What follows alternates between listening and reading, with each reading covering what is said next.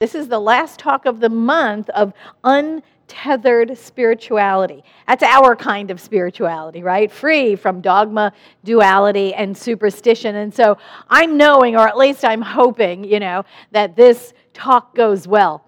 Knock on wood. See what I did there? Okay. Because today's talk is free from superstition. Knock on wood for good luck. Isn't that what we do, right? Three on a match. That's bad luck. Probably nobody even remembers that. Nobody smokes anymore, but that was like one from years and years ago. Three on a match was bad luck. And a black cat crossing your path, right? More bad luck. Um, walking under a ladder, really bad luck, probably because something fell on someone's head at some point. But walking under a ladder is bad luck. What about breaking a mirror? Oh my God, that's seven years of bad luck. That's like mega bad luck. You know, except there is a cure for that one. I didn't know if you knew that. You can cancel out that seven years of bad luck if you take a shard of the broken mirror and touch it against a tombstone. That cancels out the seven years of bad luck. I mean, isn't this wild? I just love it. How about some good luck? Superstitions, you know. Oh, you know the one about the left palm, right? If your left palm itches, you're going to get money. All right, think about that one. What about a four leaf clover? That's always good luck. Um, there's beginner's luck, right? When you go to a, you know, if you're playing poker or something like that, you know, I don't really think it's good luck. I think it's more, um, what do they call it? Um, confirmation bias, right? It's more confirmation bias. It's just, you just notice things more and we think they're lucky. You know, it's like, you know how you, when you notice the, the clock, the digital clock setting it at 11:11, right? You're like, "Oh my god, every time I look at the clock it always says 11:11." Well, it really doesn't. But we remember the times that it does more because it's just an unusual thing. And so we just don't even remember the times we look at a clock and it just has random numbers. But we always remember when it's 11:11 and we think somehow we always look at the clock that way, but really it is nothing. What is, uh, what is another good luck? Uh, find a penny. Find a penny, pick it up. All the day you'll have good luck. We remember that as a child, right? And um, bad luck. St- oh, step on a crack, break your mother's back. All this kind of stuff, right? We know these. You know, and, and let me go back to the ever popular, you know, knock on wood, right? We have, we do all of these kind of things. And you know, the whole knock on wood thing, this was interesting too, because what it does is it activates the spirits. Because wood sprites, right? They live in trees. And so that means they live in the wood too. So when you knock on wood, you activate the, the forest sprites, the wood sprites, and then they come out and protect you. That's what that whole thing is about. Anyway, it's just a small sampling of folklore's superstitions. And there are a bunch more because I researched them.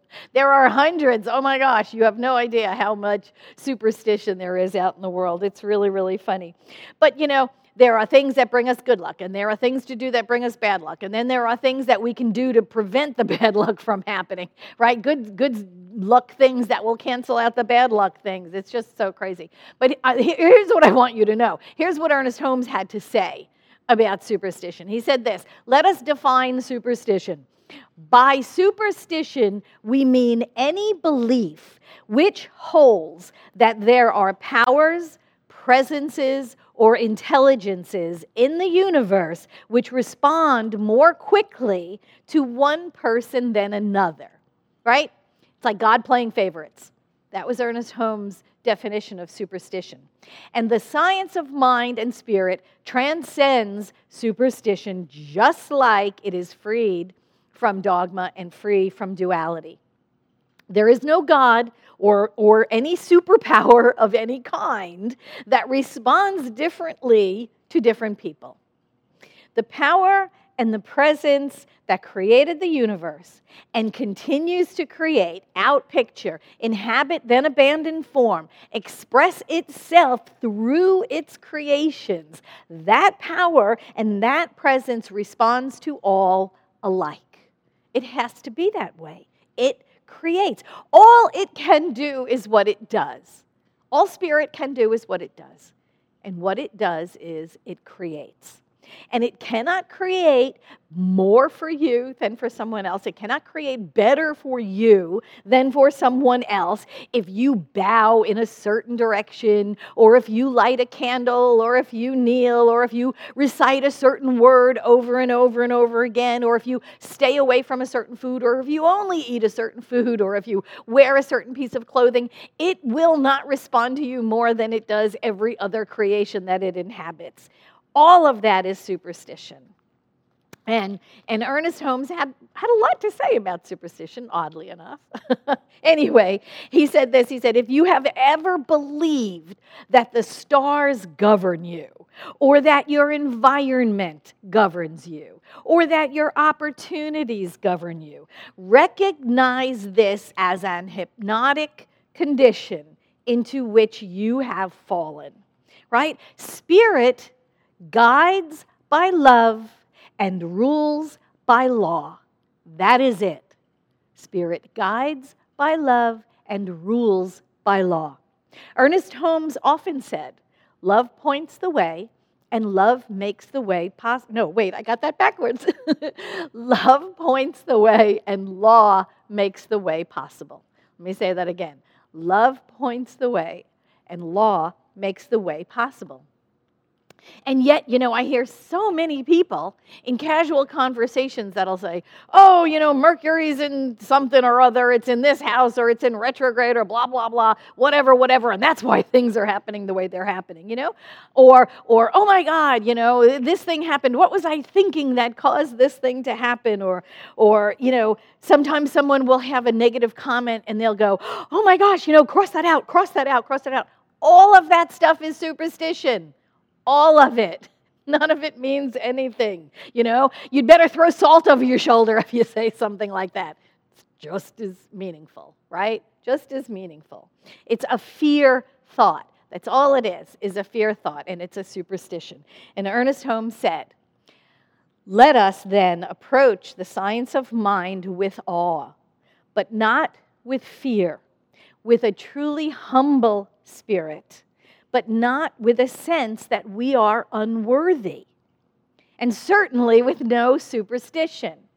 Let us approach it normally, happily, willing to accept it, glad to experiment with it, believing that as a result of our efforts, we shall derive a great good, a better understanding of natural laws of life as they apply to the individual and his relationship to the universal scheme of things. No superstition, no dogma, no duality. We are freed from all of that.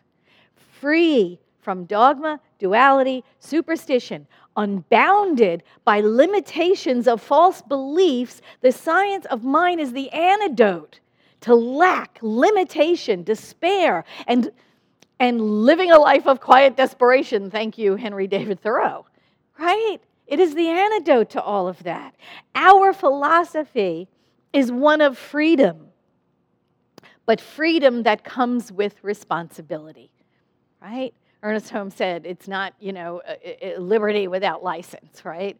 Freedom comes with responsibility. We must take responsibility for our thoughts, our predominant thoughts because those are the ones that usually make themselves manifest in our experience of life.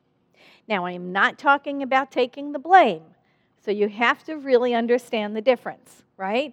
I'm not blaming anyone for the experiences in life that they have right? That's not what's being done. You know, oh my God, what did I do? You know, what was I thinking that caused this thing?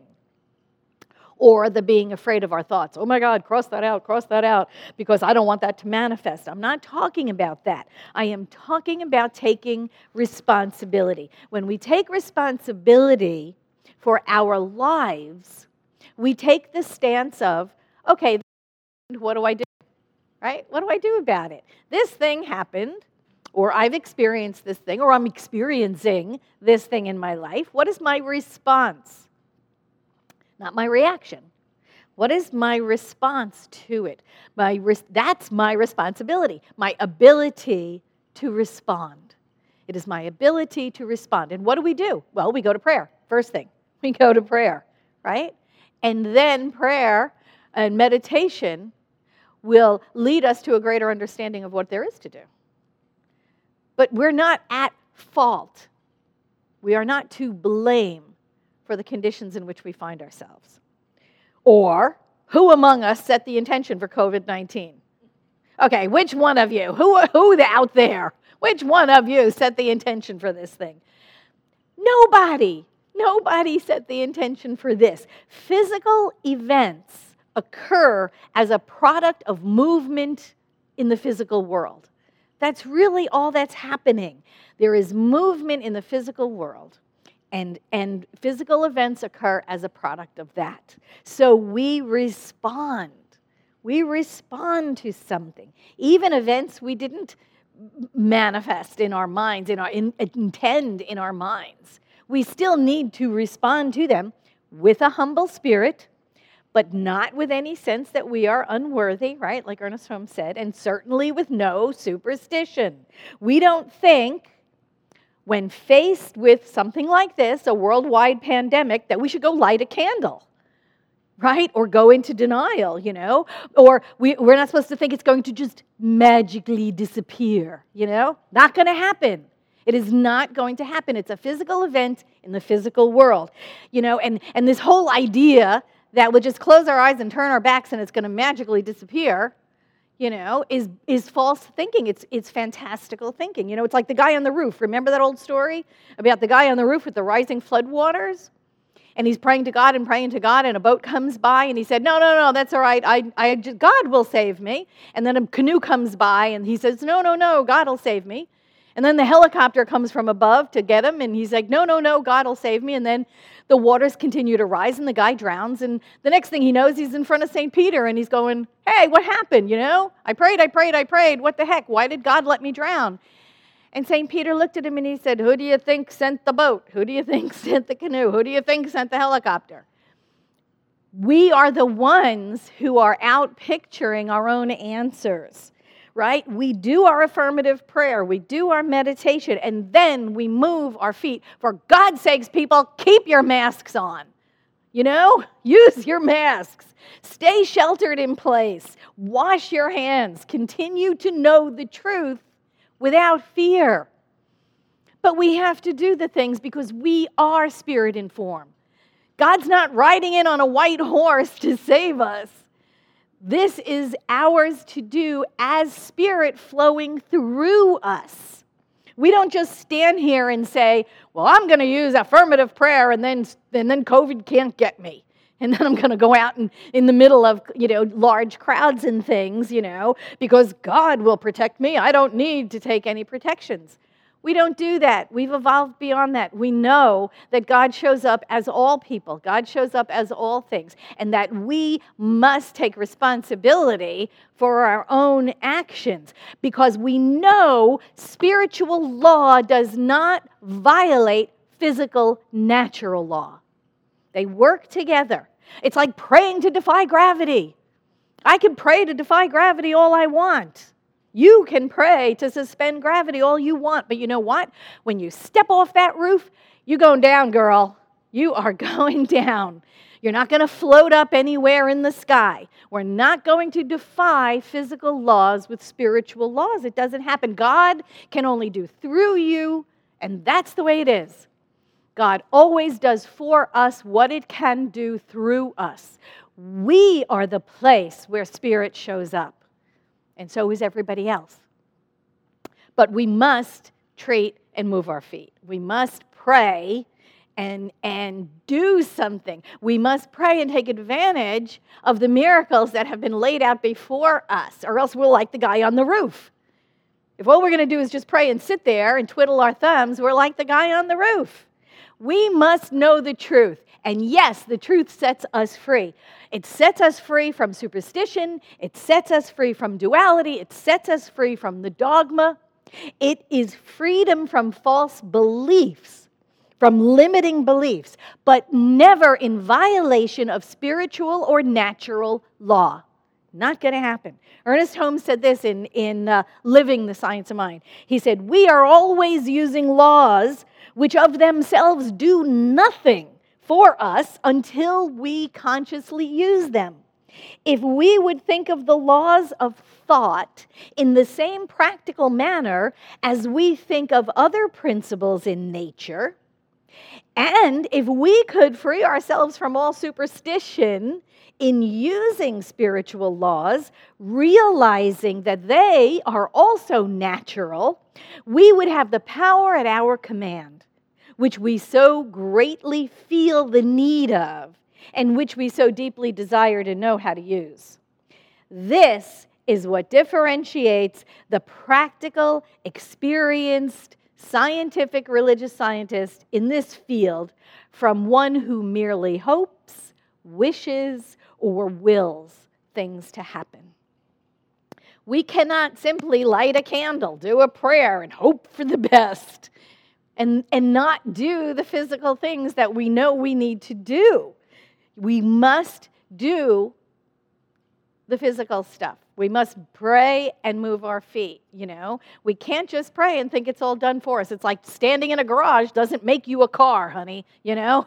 You, you, you need to do stuff along with knowing stuff. The only way spiritual principles work is through us. We have to do.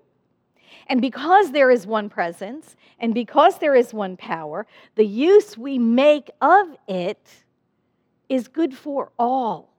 It is good for all. Because, because when I pray abundance, I'm praying abundance for all.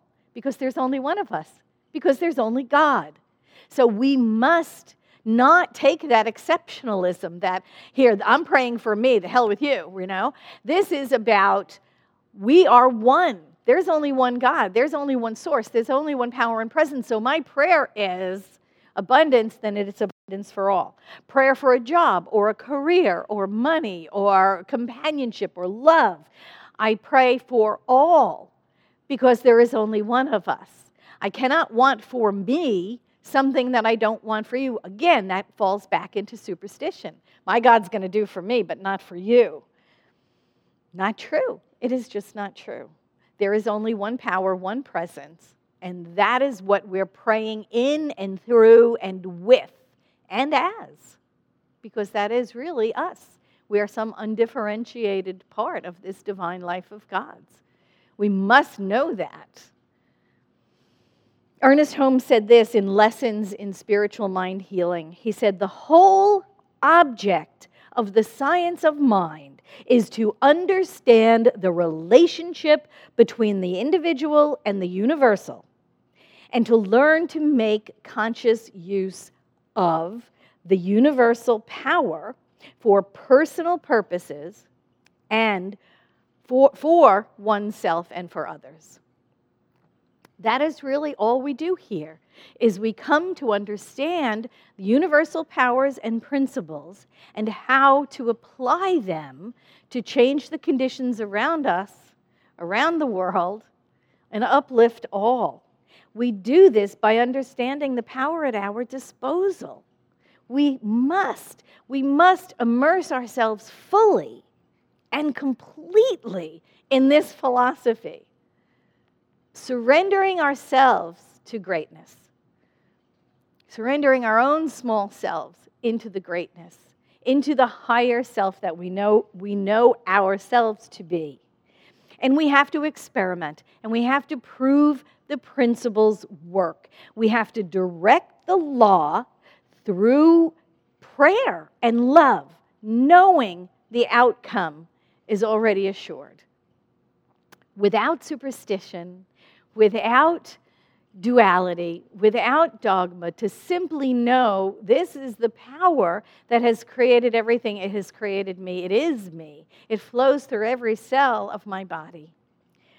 Ernest Holmes said this shorn of dogmatism, freed from superstition, open at the top for greater illumination, unbound and unlimited the science of mind and spirit offers the student of life the most understandable and intelligent approach that the world has so far achieved. We said that quite a few years ago, and yet it still holds true. There is this philosophy, this faith, this way of life that, if understood and correctly applied, aligns us with a life greater than anything we could possibly imagine.